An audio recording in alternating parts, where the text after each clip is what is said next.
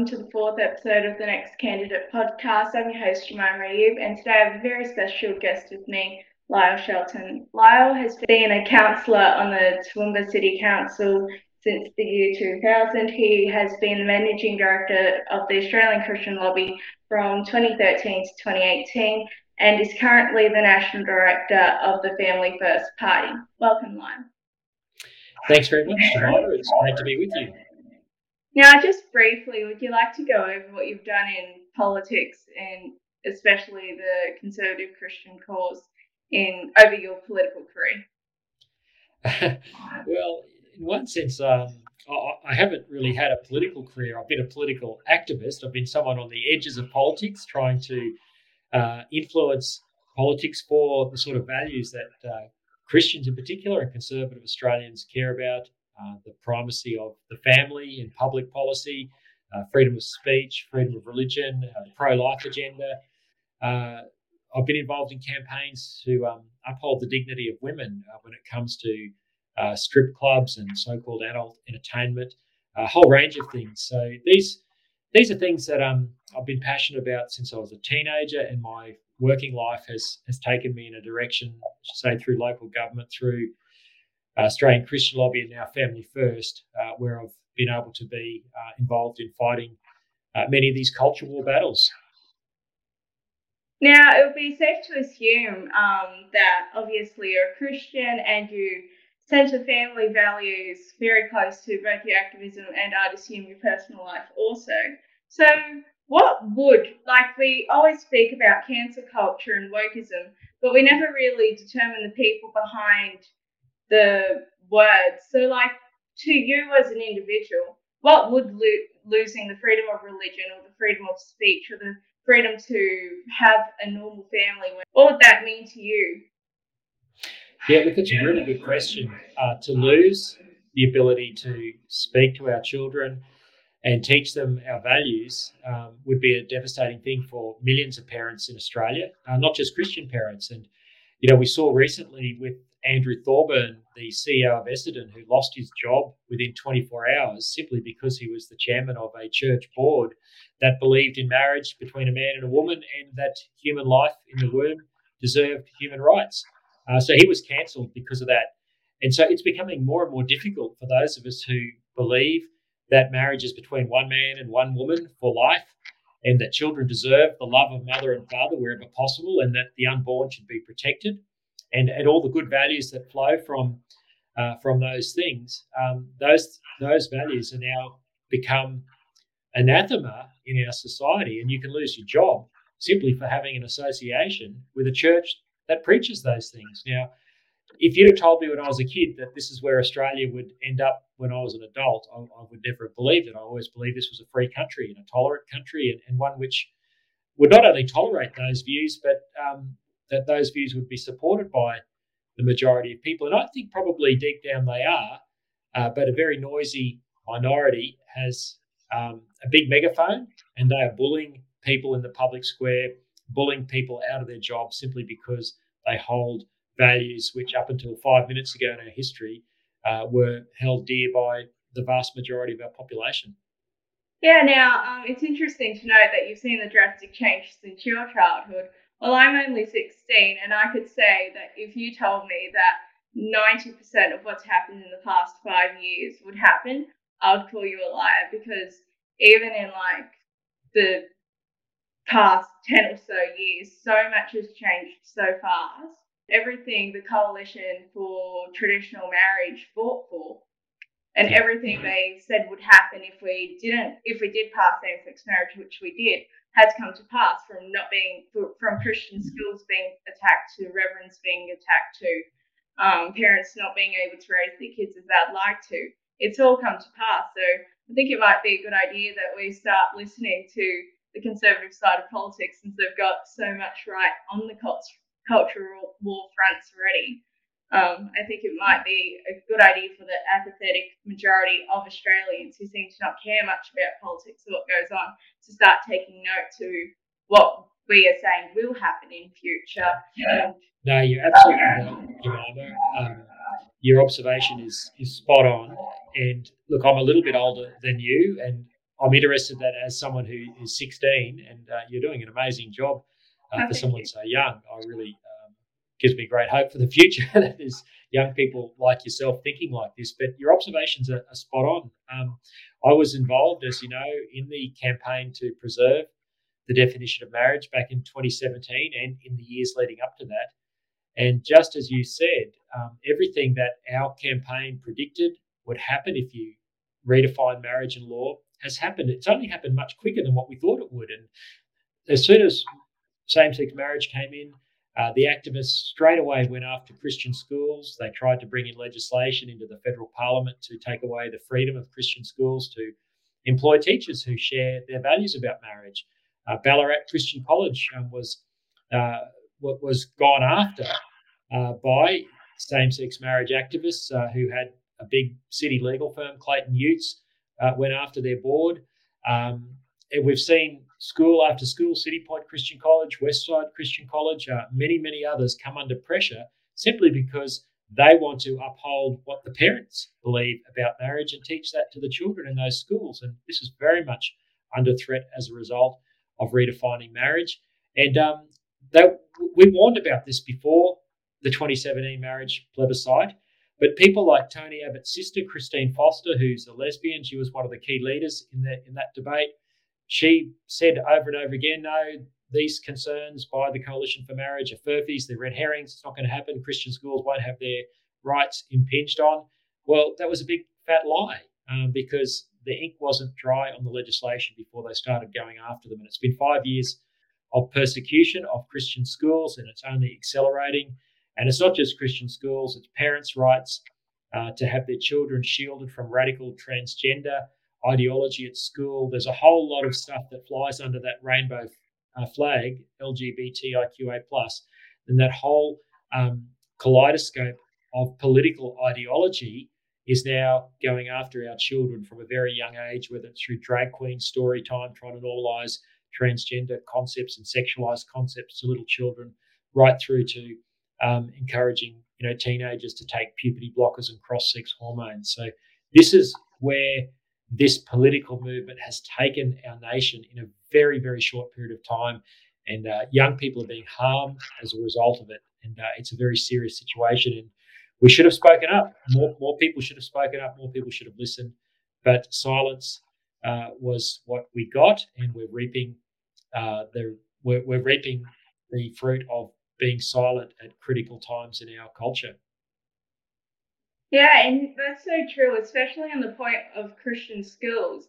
I might also add it was brushed upon by some in the um, Coalition for Traditional Marriage, but uh, I think it's had more of an effect than most people realise. That some most Christian schools have actually just gone silent on the issues of gay marriage and transgenderism. So, although it hasn't been legislated yet, it's kind of the fear of these activists who were really inspired by the yes vote by, mind you, a cons- supposedly conservative government.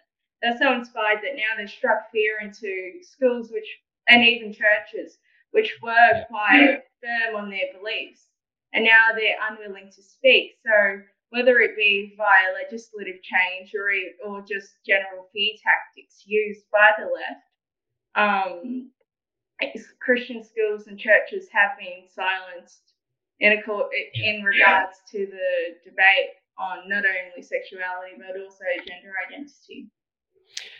Yeah, you're absolutely right. They have been silenced. They have been um, cowered into silence and, and made to be fearful uh, because no one wants to have their reputation as a Christian school or as a Christian individual or a church or a pastor or um, no one wants to be seen as a bigot or a hater. But as soon as you say that you don't agree with, you know, boys being in the girls' toilets at school or, you know, um, you know children being um, taken on the journey down the path to the gender clinic, as soon as you say that, they cry bigot, they cry homophobe, they cry transphobe. And, and that scares people out of the debate. And they've constructed this um, caricature now, particularly of Christian schools and churches, as as being anti a certain class of people, and that's been a really pernicious thing because I don't know any Christians who who hate people who have a different view of human sexuality or different view of gender. We we don't agree with their idea of human flourishing and the political implications of their ideas, which are pushed in the public square. We should be allowed to debate this. But as soon as you debate it, they personalise it and say, no, no, you're a hater. You hate people. You hate you hate trans kids or whatever. You're causing them to commit suicide. They play these highly emotional cards to try and stop people participating in a public debate so that they can have a free pass uh, and legislate and um, advocate for these things, which really should be debated more widely because we know that the transgender agenda is harming children. We know that that's happened in the all, all over the world, but they've recognised it, particularly in the UK, where they've shut down the Tavistock Gender Clinic because they recognised that giving puberty blockers and cross-sex hormones to children was um, was harmful. And so, a leading paediatrician, Dr. Hilary Cass, recommended that the clinic be shut down, and it was. Now, Australian gender clinics are still operating with impunity, and this debate hasn't reached Australia yet, but it needs to because our kids are being harmed. And speaking out against it doesn't make you a bigot, doesn't mean you hate anyone. It just means you're concerned that there's an ideology which hasn't been properly discussed, uh, which is causing damage. Yeah, now it's very interesting that you mentioned all the names they like to hurl at us. Now, I personally find that bigot is the most common one. Now, I've actually pulled up the Oxford Dictionary's definition of the word bigot, and it's um, an unreasonable attachment to a belief, opinion, or faction, in particular, prejudice against a person or group of people on the basis of their membership of a particular group. Now, um, just using the case of Andrew Thorburn, you could um, say that Andrew himself has never, at least publicly, called for the resignation of any gay person, any trans person, or of anyone, in fact, for any membership they had been part of or any group they had been part of. He hadn't chased them, he hadn't held to the belief to the point in which he wanted them to cease to exist in public life.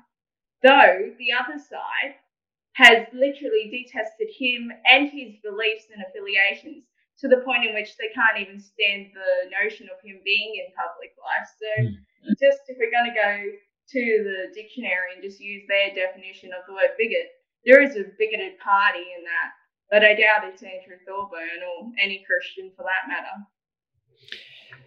Look, you, you said that really well, Jemima. Uh, I okay. couldn't agree more. Uh, Andrew Thorburn, the you know CEO of Essendon, who lasted 23 hours, um, in his former role, or one of his former roles, he was the, I, I believe, the chief executive officer, or certainly a senior uh, executive at the National Australia Bank, which was uh, the first to sponsor the Gay Pride round in the um, AFL.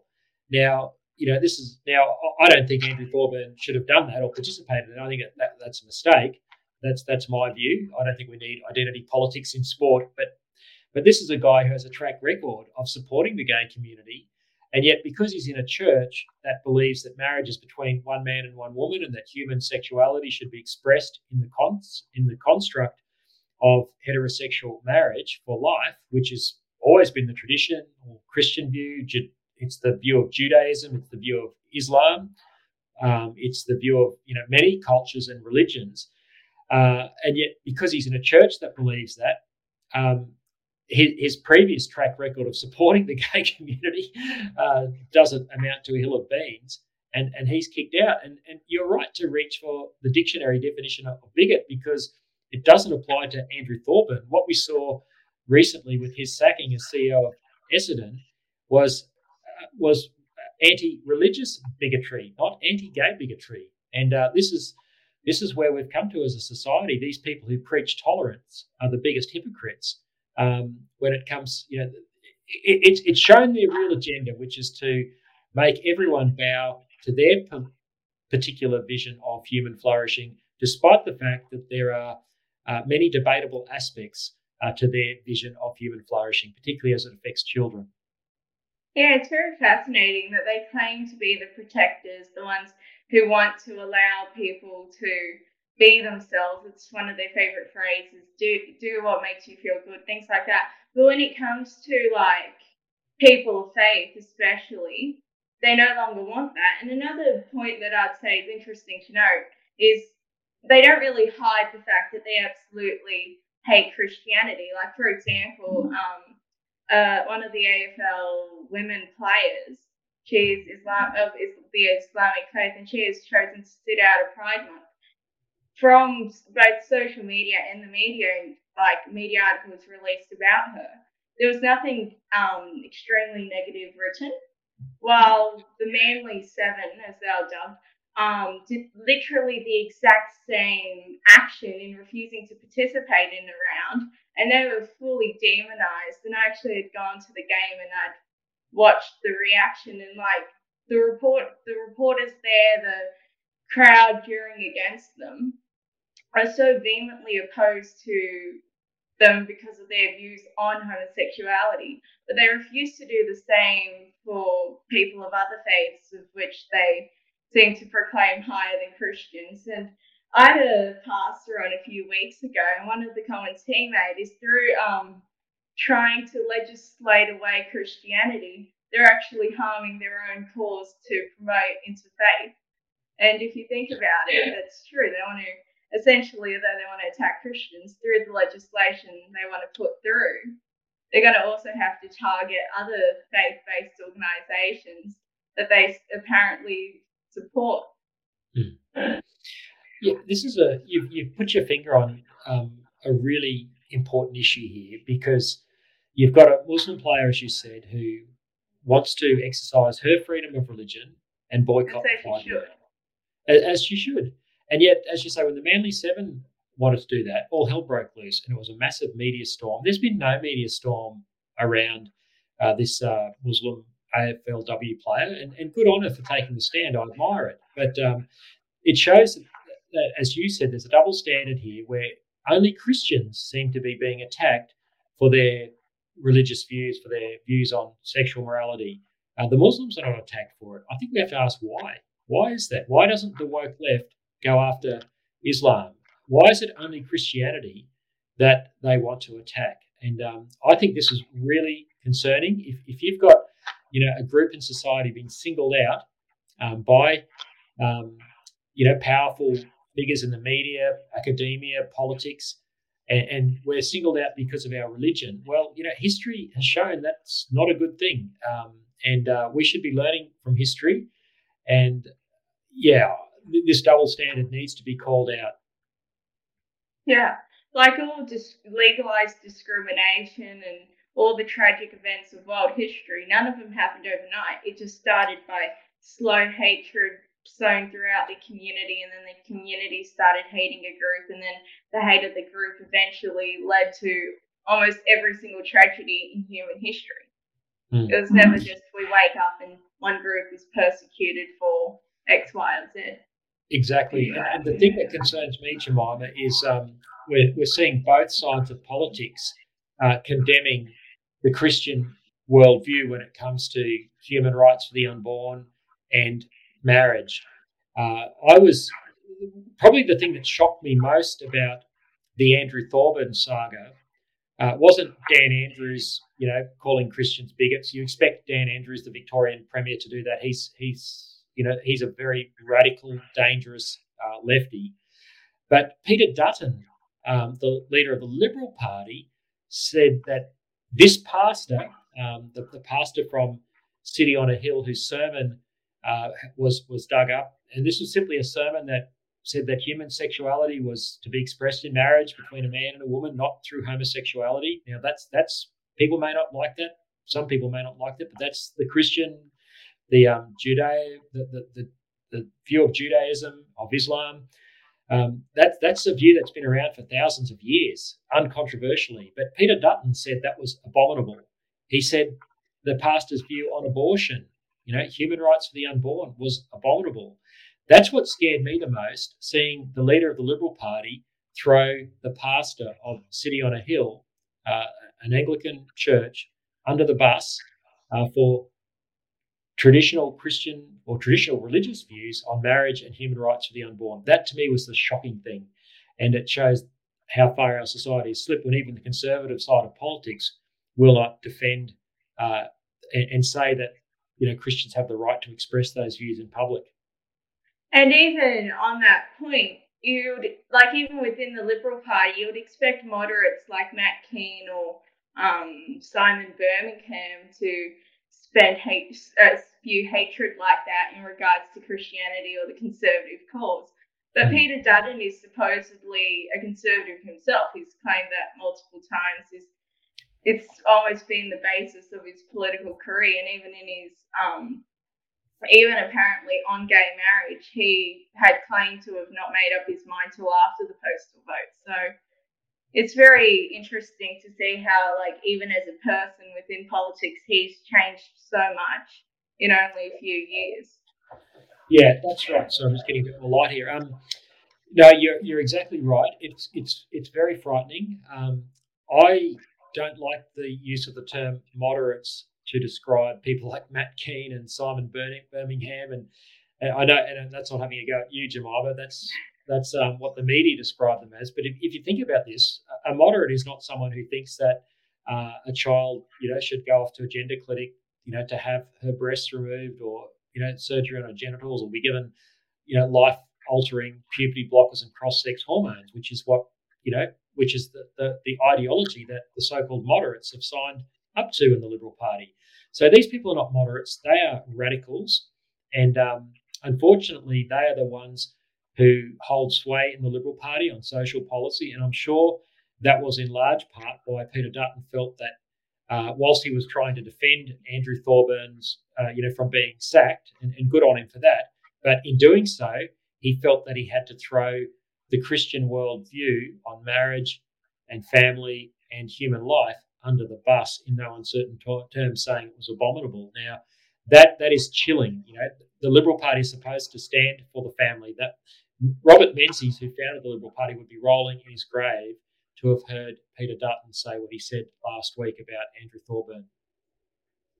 And that's the issue with the Liberal Party is they have this persona of being conservative and standing up for family and human rights, at least with Labor and the Greens, you know what you're getting when you vote for them. You know that they oppose it. You know that um, life is not going to be easy for Christians or conservatives when they when they are elected. But with the Liberal Party, they fooled a lot of people, especially with um, election promises of religious freedoms, which they didn't uphold That's because right. of their I, I don't like calling them progressive because they really don't want us to. Pro- progress is supposed to be positively going forward. They seem yeah. to want us to be dragged back into the Middle Ages. So I like to call them the progressive left, of that which are pulling the party from both the media and from other political parties, which they apparently have now formed a de facto coalition with. Yeah, uh, Jemima, the longer this podcast goes, the more I'm uh, in awe of your uh, brilliant understanding of, of this cultural moment and, and what's happening in our politics. Because you're exactly right. These people are not progressive. They're not moderates, as we said earlier. Um, yet the left have hijacked the language, and you know, essentially they are calling black white and white black, uh, using language like moderates and progressives. And uh, what I've observed, and I think you're observing it too, is that there's a political clique that runs Australia, and it's comprised of the left of the Liberal Party, which is these so-called moderates and progressives, uh, which which really are radical uh, are radicals. They all believe the same thing on social policy, whether whether it's the left of the Liberal Party, whether it's the Labor Party, whether it's the Greens or the Teals. There's a quad, a political quad that runs Australia now, and um, you know, conservative thinking is very much pushed to the margin. There are a few voices in the Liberal Party, like Senator Matt Canavan, Senator Alex Antic, uh, former Senator Amanda Stoker, and others, um, just to name a few. Uh, they uh, trying to fight for what were the traditional liberal values. They have become marginalised voices in the wilderness, uh, whereas the quad of the of the so-called progressives in the Liberal Party, Labor, Greens, and Teals, their views on on um, you know, rainbow ideology, their views on destroying our um, energy economy. Uh, they're the views that hold sway in the body politic in this nation at the moment, and it's it, it's right across all of those four groupings in our politics. And sadly, um, it, it's holding sway in, in the Liberal Party. So there really is no opposition to the harmful, dangerous, socially dangerous, and economically dangerous agenda that's being pushed uh, by our political class at this time. Now, to combat the um, push to the left, which the Liberals have unfortunately fought for, multiple minor conservative parties, with uh, many of which have religious ties to the Judeo-Christian ethic at, by minimum, and many of which have the majority of their members being Christians themselves, and obviously um, assumedly holding to the beliefs of the Bible um, have formed, especially in Victoria. I looked at the Victorian Electoral Commission, and I think there's almost a dozen which would make the cut for centre right minor party um, this coming Victorian election. Um, you're in, you're with Family First, which is one of those parties running. Yep. Um, so, what do you think minor parties need to do to ensure they don't cancel each other out with yeah, that's another brilliant question, Jemima. Um, I don't think there's quite uh, a dozen. There's um, we were going through these today uh, with our team. There's there's the DLP, which is probably very similar in values to Family First. So they're a small micro party like us. Um, I wouldn't put the Animal Justice Party in our category. Um, there's a party called the Freedom Party that does have some similarities. I know Aidan McLindon, who's one of the leaders there. Um, there's the Liberal Democratic Party. Now, they're libertarians. So, whilst we agree on many issues, on issues of freedom, they would um, probably go too far on, you know, abortion, issue of drugs, abortion, euthanasia. That's right. You're well informed. So, so they're a little bit out there. Whilst um, we'd agree with them on some small government things and economic issues, um, some of their social policies are a bit extreme. Um, there's a whole bunch of other. There's the UAP, United Australia Party, which would have some similarities, um, and there's One Nation. Uh, One Nation is a little bit inconsistent on pro-life issues. Uh, Pauline Hanson has supported euthanasia in the past, so so I guess yes, you're right. There is a bit of a fragmentation there, and and of course I'm going to say as Family First representative that you know we're the best, you know we're the purest in terms of um, what's on offer for you know conservatives and, and people of faith. Uh, but to your question, we are talking to um, all of the parties that share similar values, and we are working very hard to make sure that the preference arrangements we come to uh, don't harm each other. That our, our preferences go to like-minded parties, so that at least one of us, you know, gets up in the particular areas where we're running. So that's the intent. And if, if people follow our how to vote cards, then uh, that intent should be realised.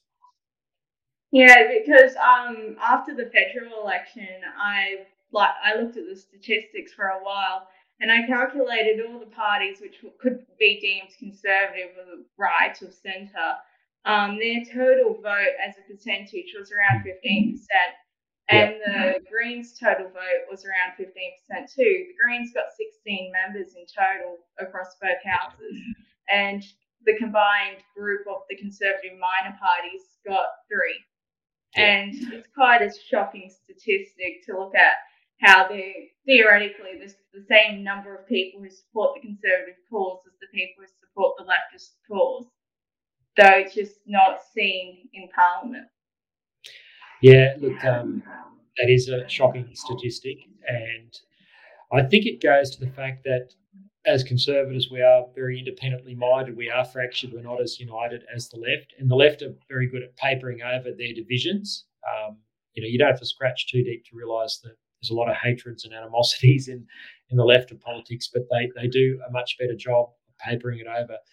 Uh, they've also been at this a lot longer than us. Um, as conservatives, we are late, you know, as usual, we're late to the party because conservative people, people of faith, we're just out there living our lives, trying to raise our families. And suddenly we've realized that politics has been overrun by people who are trying to destroy our very civilization, trying to destroy what it means you know, to, to be a family, what it even means to be a human creature, male or female. Uh, everything is under attack. Our, our energy system is under attack uh, by trying to put in place um, technologies that don't work. Um, and, and, there's nowhere in the world where they work. And yet we're, we're doing things to harm ourselves when there's no viable alternatives. There's a whole range of crazy things going on driven by the left of politics. And we've suddenly woken up. And so a bunch of parties have sort of formed to try and combat it. I think um, in time uh, we will coalesce. Uh, I think you know events like um, the Conservative Political Action um, Conference, which you and I were both at uh, recently yeah. in Sydney.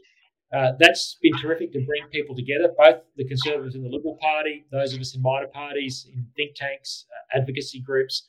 Um, so we're talking to each other. I think we're realising, you know, where the areas of unity lie, and I think movements like that will give us great hope for us to coalesce better and to make sure we don't fragment that vote. And at least, you know, it's a free country, so people are going to be free to start up political parties, but we've got to make sure that we do.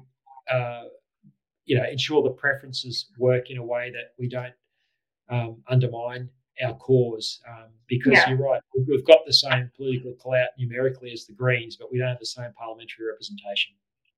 Now, this when it comes to the Greens, I can hardly say this other than their views on gambling. There is literally nothing I agree yeah. with them on.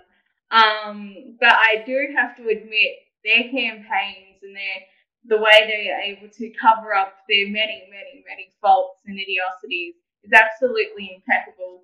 And if we could like take that as a conservative movement, which I believe CPAC had aimed to achieve, or you will be achieving over the next few years, which I don't assume will only become worse for um, conservative values.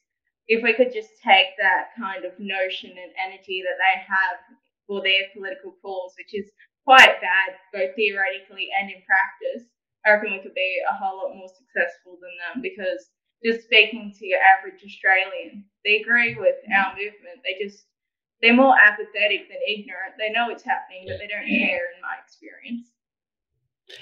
Uh, you, yeah, you're absolutely right. Um, I think if the average Australian could get uh, better media access to better media coverage that was unfiltered and that wasn't distorting uh, and putting out, you know, fake news, to be quite frank, uh, about conservative issues.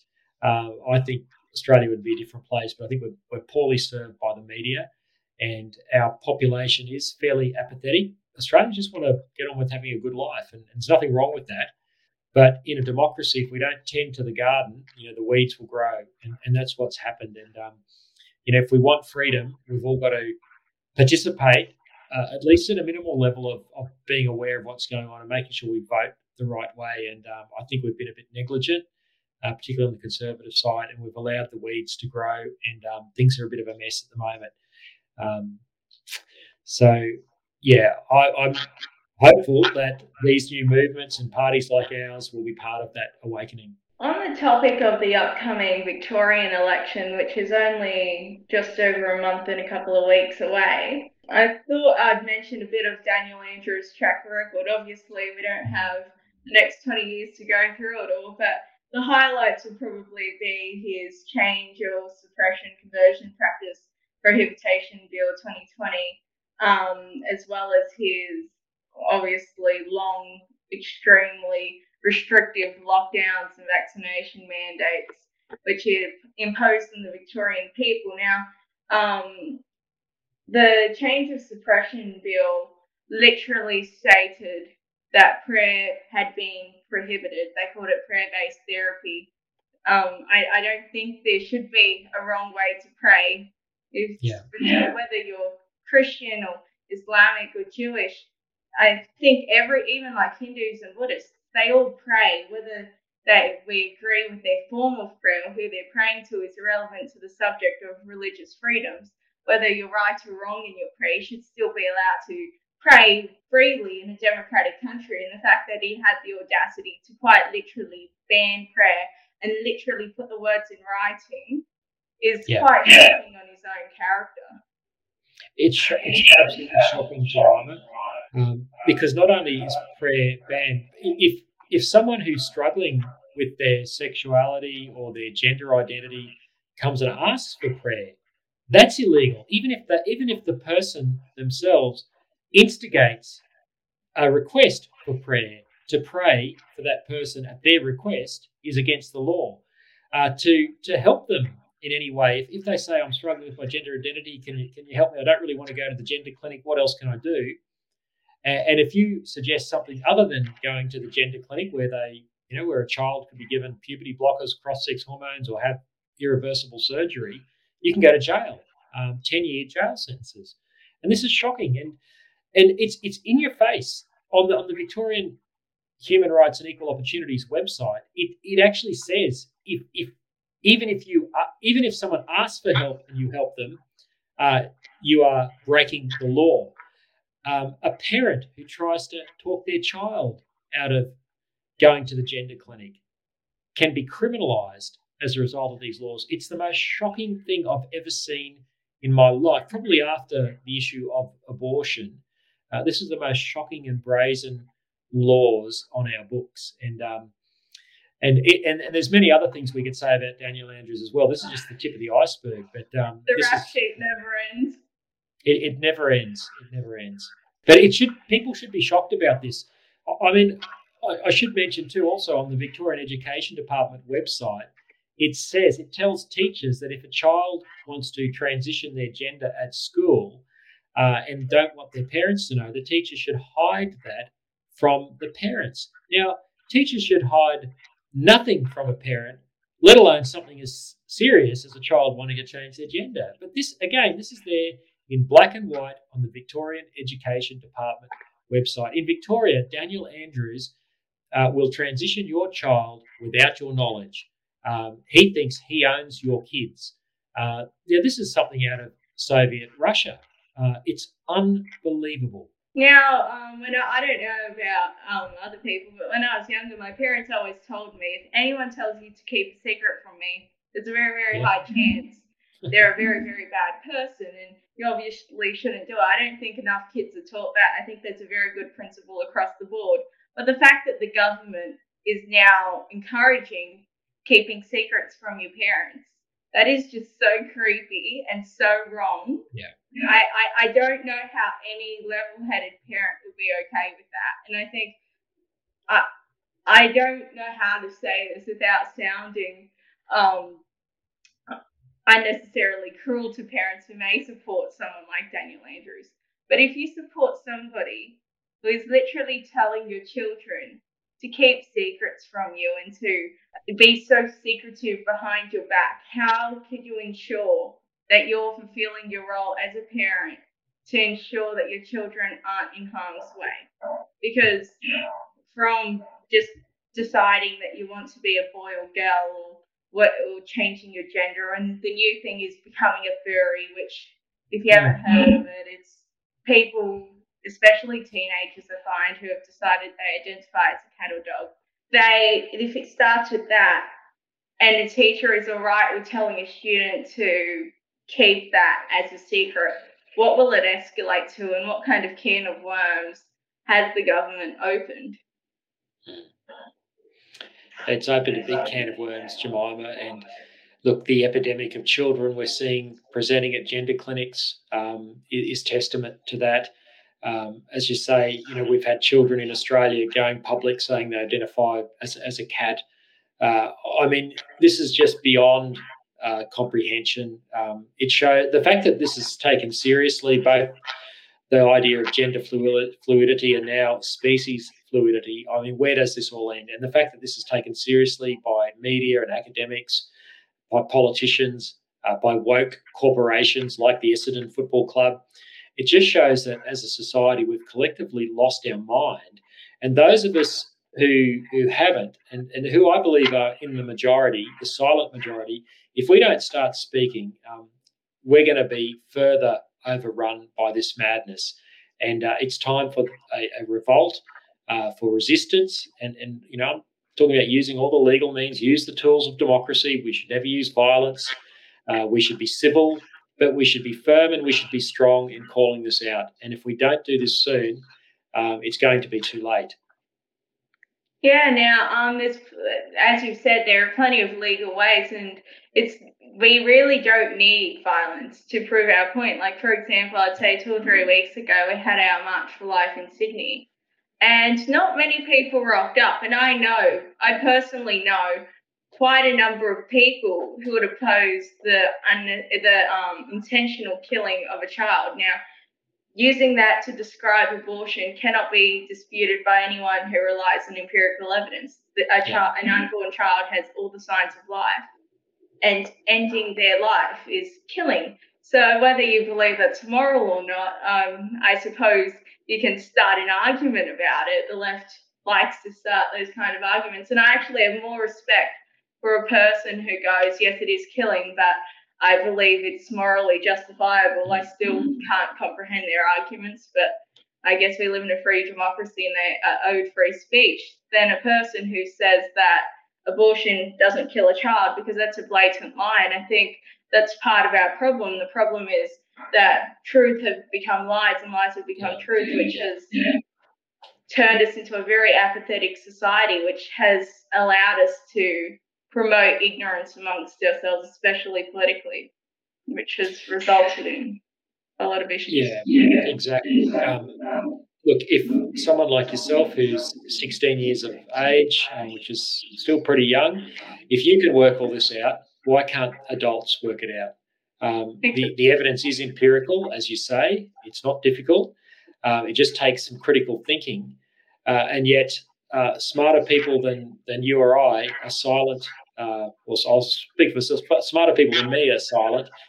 Um, and what disturbs me, Jemima, is that many Christian leaders are silent on these issues and they're afraid to talk about them in their pulpits. They're afraid to challenge the authorities. Um, we see people saying, no, let's just preach the gospel. Let's not talk about politics or social issues as if somehow the gospel doesn't apply to certain areas of life. I mean, who told us that the gospel is just meant to be put in a little corner um, and, and, and practice there, but, but it should just ignore what's going on in the society?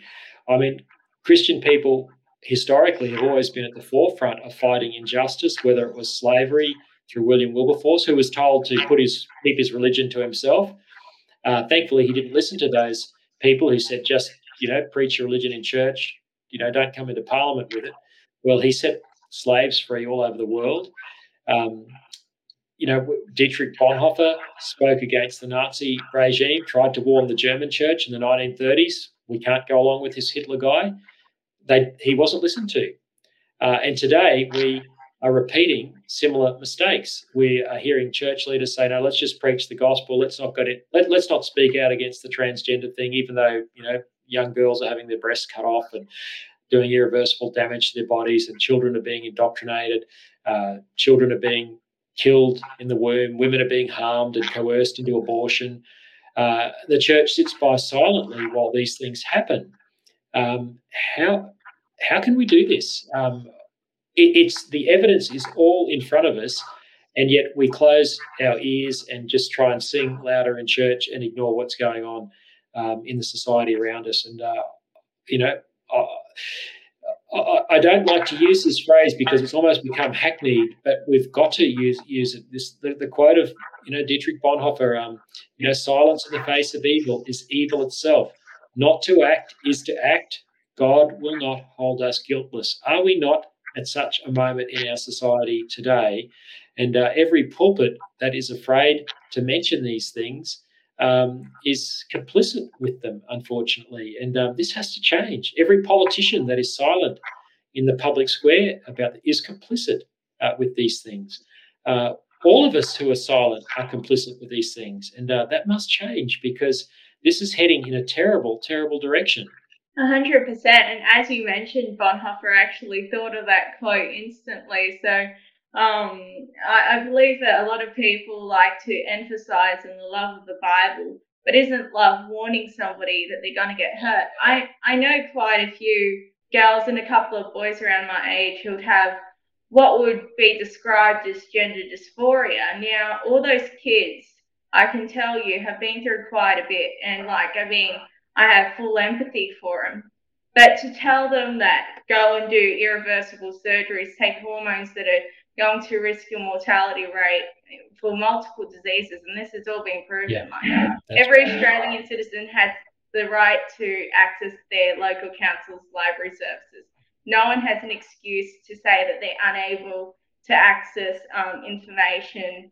We can't use the excuse of not knowing or not being able to know and these kids literally are being used as political pawns to make the left seem caring when they really knowingly hurt them. Uh, I don't yeah. like accusing people of doing um, bad things, but there is no way on earth 90% of the politicians and activists who support um, mutilating children know with all their hearts and minds that it's for their own good. Same goes for teaching kids that we're all going to die in 10 years, and they've been saying that for 50 years. So. Um, I guess that disproves it in itself. And you got, like, I personally know kids who have formed anxiety and depression because of believing in climate change. And to these politicians, it might be a few cheap votes here and there, but you've just ruined someone's life. Yeah. And they're definitely not the loving, caring life that they claim to be. No, that's that's exactly right. Um, they are causing um, a lot of anxiety amongst young people. They're causing them to lose hope in their future. Uh, we should be instilling hope in young people for the future. We've got a bright future. Um, we're blessed with a planet uh, that isn't dying um, at all. Uh, there's abundant resources here to provide energy and food, uh, comfort uh, for uh, billions and billions of people, and to continue to raise out of poverty uh, people in developing nations. And yet, all this is being circumvented by the climate cult, uh, by this climate catastrophism. Um, there is no climate emergency. Uh, there's certainly, if there is an issue with um, human induced carbon dioxide in the atmosphere, uh, there is time to adapt. There are technologies that uh, we can use to adapt. But there's no need to be shutting down economies, uh, closing down uh, proven sources of baseload electricity, uh, sacrificing all that uh, for unproven technologies. We do not need to be doing this in order to save the planet. And uh, there's plenty of smart people who uh, testament to that. Bjorn Lomborg, Michael Shellenberger, many others. Your, your audience might want to Google some of these people and look at their articles. Jeff Grimshaw's mm-hmm. another He's fantastic. Yeah, you're probably better re- researching this than, than I am, but um, I'm just convinced that, that there is no climate emergency. Um, we should always be looking to um, steward the planet in a way that is sustainable, uh, but we have we have an abundance of resources for an abundance of people. People are not uh, a plague on this planet. Uh, people are special. Um, human life is sacred, and we should be looking to ensure that uh, everyone is able to live a fulfilling uh, and meaningful life um, with the comforts that we've seen uh, uh, available to those of us in the West now for the last several decades. Um, every person on the planet should uh, have the benefit of those comforts and the standard of living that has been developed, uh, you know, over the last you know hundred years or so. It's been a blessing to millions and billions, and it can be a blessing to billions more. Uh, we do not have to be um, thinking that people are the problem and that you know we need to somehow you know cull the population or give people substandard living standards um, in order to save the planet in some sort of misplaced righteous cause. Yeah, and it's even now being used as an excuse to allow abortions, which I just think is sickening. Yeah. So, to supposedly save human lives from a catastrophe that actually doesn't exist, you have to yeah. take human life. Like it, it. I think it sums up the left in and their logic. It just doesn't ever work. Another point that's interesting to note from, I'd say, year three science is that the biggest emitters of carbon dioxide are human and animals when we exhale and the biggest producers of, um, the biggest absorbers of oxygen are plants and um, fungi and things like that. And it's very interesting to note that to put up the wind and solar panels, they're chopping down a whole lot of native forest, yeah. which is so it's, it's just so counterproductive, and they just want to yeah. cripple our, our economy. Now, the rich inner city teals and greens and that whole climate group who've invested quite heavily, and you can look up the member privileges statements, uh, the disclosure statements on the Parliament of Australia website. Um, to actually look into the kind of stocks they own, and quite a few of them do own stocks in the renewable industry. So either way, they're going to benefit off this, and the people who are going to suffer are the people in the third world, and even people who are on the lower scale of the socio-economic status in Australia, which is quite unfortunate because these are people who should be allowed to live the Australian dream. I think every Australian child should be able to want to grow up, own a house, own a car. In Sydney, the average house price is now 1.3 million. That's close, similar in Melbourne. So it's crossed that dream off a lot of young people's yeah. wish list. Yeah. Look, um, this economic crisis we're in is completely politician induced. It's completely unnecessary. Uh, the, the cost of living is, is going up. Electricity is about to go up by another 35% next year, they're saying. Uh, already, that's on top of the increases we've already had. Inflation's going through the roof, rent is going through the roof, housing is unaffordable, and it's completely unnecessary. We live in a in a country of Australia with abundant natural resources, abundant sources of clean energy, if, if you want to go down that path, natural gas, uranium. Uh, we, we, we should have, we could give, we could have free energy for all Australians if we really wanted to. It's that abundant.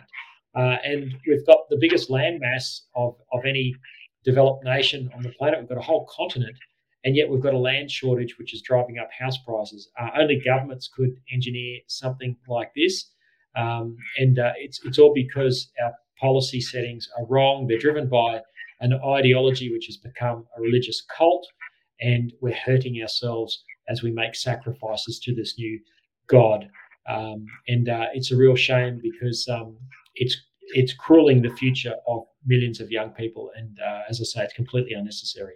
They want to delete the religion of Christianity, which has built Australia, and replace it with I, call it the woke cult because it covers a lot of things from gender identity theory to the right to freedom of thought speech, expression of opinion, assembly, and movement. They want to rep- use this cult to ex- exterminate everything the Judeo Christian ethic has placed. Now, whether you believe in religion or not is irrelevant to the um, notion that Australia's constitution, our legal system, our parliaments, it was all founded on the Christian faith. So if you're deleting Christianity, what you're really doing is deleting democracy, as Christianity is the only faith which believes in free will.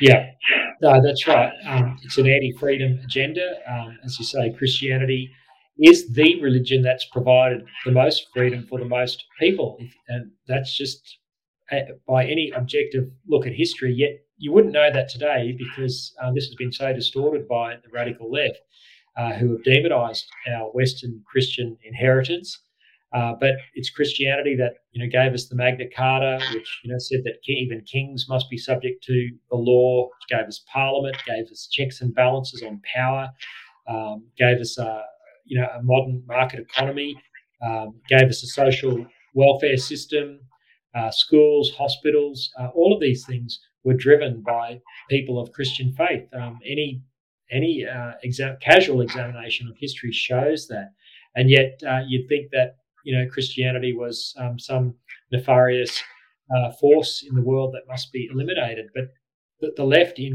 caricaturing Christianity like this, all they're doing is um, is abolishing our freedoms uh, because they just want to control people and take away liberties and, and have us have state control, have some sort of globalist utopia. And of course, um, these sort of utopian dreams always end. Uh, I was going to say in tears. They end in genocide in rivers of blood as we saw with uh, the Soviet Union, as we saw with uh, Mao's China, as we're seeing with the way uh, the present Chinese Communist Party is treating the Uyghurs, their jackbooted, jackbooted approach in Hong Kong, their, their desire to take over Taiwan, uh, and the, the, World Economic Forum, you know, with its desire to, to control everything um, and cancel those with whom it disagrees, that they think they should use sort of pandemic measures to combat climate change now. You know, so limit people's freedoms. You know, turn off your air conditioner and your heater um, through some centrally controlled government portal. I mean, I'm being a little bit hyperbolic here, but this is this is essentially their thinking, and it's um, it's totalitarianism, and totalitarianism always ends badly. Um, the the natural human condition is that of of liberty, uh, but but not libertarianism. Liberty, um, where people uh, through virtue and character are able to govern themselves um, with a light touch from government. You need government authority and structure, but it's there as a framework, um, and it doesn't work unless people are able to govern themselves.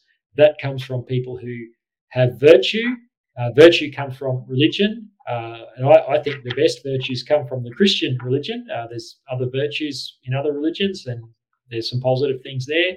But I think the best ones uh, history shows come from uh, Christianity. That therefore creates a society where there's character, and where there's character, where there's integrity and honesty in the dealings between human uh, beings.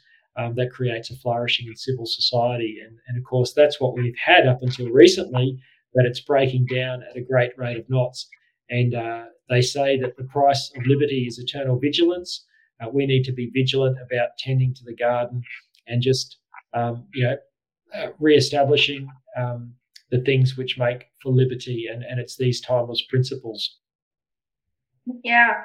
Now, um, on the topic of um, all virtues coming from the Bible, it's quite fascinating to note that from Gandhi to Mark Latham to Andrew Bolt, none of them yeah. believe in the Bible, but all of them believe in the Judeo Christian ethic. And in my opinion, that's what gave them all their good views. Now, in a free country, obviously, you're not expected to believe in the Bible, but I think it should be um, expected that our politicians and even new Australians at least accept the Judeo Christian ethics on which our nation is built. Yeah, I think so. If, we can't agree on um, unifying principles that are the basis of our nation, then our nation's in a lot of trouble.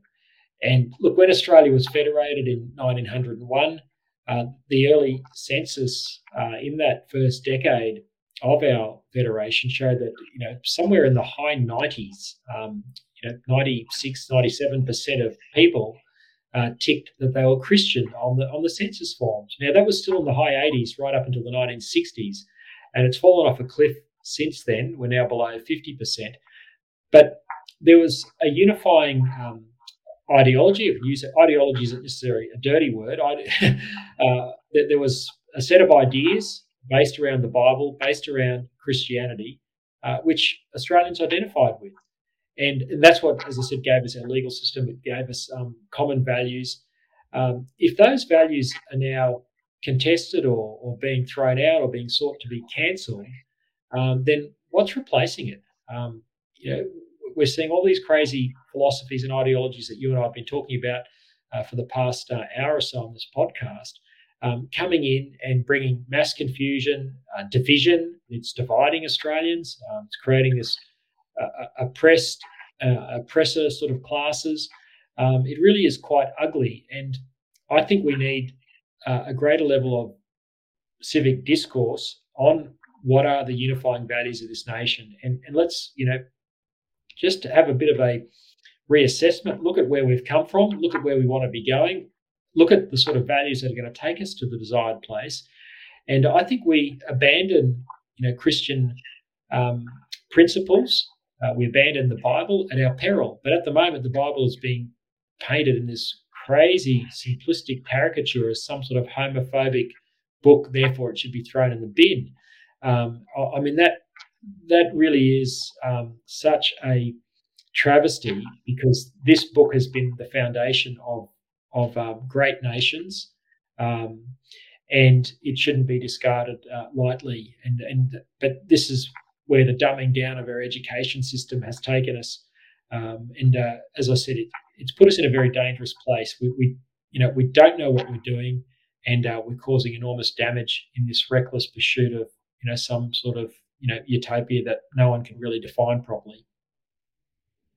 A hundred percent, and we really do need an overhaul of the education system, along with um, quite a few systems of government which push all this. Well, there's no other phrase to use but nonsense to describe what they're pushing for. Now, um, in wrapping up, if someone in the audience from Victoria would like to um, vote for Family First or look into their policies more um, before the upcoming election, where can they find you and the party? Yeah, thanks, Jemima. Um, they can find us at familyfirst.org.au. Um, go to the website there. You can see some information about what we're doing in the Victorian campaign. There's a place where people can sign up and volunteer. You can uh, join up and receive email updates from the party. Uh, it doesn't matter where in Australia you live. Um, you're, you're welcome to to be a supporter or a member um, or a donor. Uh, and at the moment, we're encouraging all of our supporters right around the nation to get behind the campaign in Victoria because Victoria is uh, a laboratory for radical woke left, radical anti family legislation and public policy. And uh, it's in all of our interests as Australians to help the campaign down there. We'll be announcing some candidates very shortly. We've got some high quality people running for upper house seats in Victoria. And if we can get them into the upper house and hopefully get a, a good crossbench of like minded people, they can um, start to you know block uh, Dan Andrews' bad legislation or, or you know, uh, or you know even perhaps start to try and turn things back again. But we, we desperately need people of character, people of um, of family values, of Christian values, Judeo-Christian values uh, in that parliament, and uh, that's exactly what Family First is trying to do. We, we um, we're asking people to consider who who will fight uh, to keep your family safe from the radical anti-family agendas that are being pushed, sadly, by all sides of politics in Victoria. That's fantastic. And thank you so much for standing up for Victorians. I like calling it the lost cause state. And I think we should just chop out Melbourne and let it float down past Tassie or something. But um, I'm glad to see that there are still some people who hold hope for them and who would like to give them a future. Now, to anyone in Victoria who think we might be overreacting about the change of suppression bill, I will be including it in the description. It's not a conspiracy theory. It's most definitely real. It did pass last year. Daniel Andrews most definitely did celebrate it. Um, he is a horrible person. I'd really caution you not to consider supporting him. And the Liberal Party in Victoria, especially, quite weak. So at least looking into um, some of your conservative minor party options may be a good idea. Um, now, thank you so much for joining me, Lyle, and thank you for all the work you do. Thanks for coming on. Jemima, it's been an absolute privilege and a pleasure, and um, I commend you on the thoughtfulness of your questions and the and the very detailed research you've done in preparing for this podcast. Um, good on you, and uh, I hope it. I hope what you're doing uh, receives a wide audience, not just uh, this podcast, but obviously the excellent work you're doing. So good on you, and God bless you. Thank you so much. Now, please like, share, subscribe. I don't think we did anything too controversial today, so um, you probably won't get banned social, from social media for sharing this on. So, um, yeah, see you in the next episode. Bye.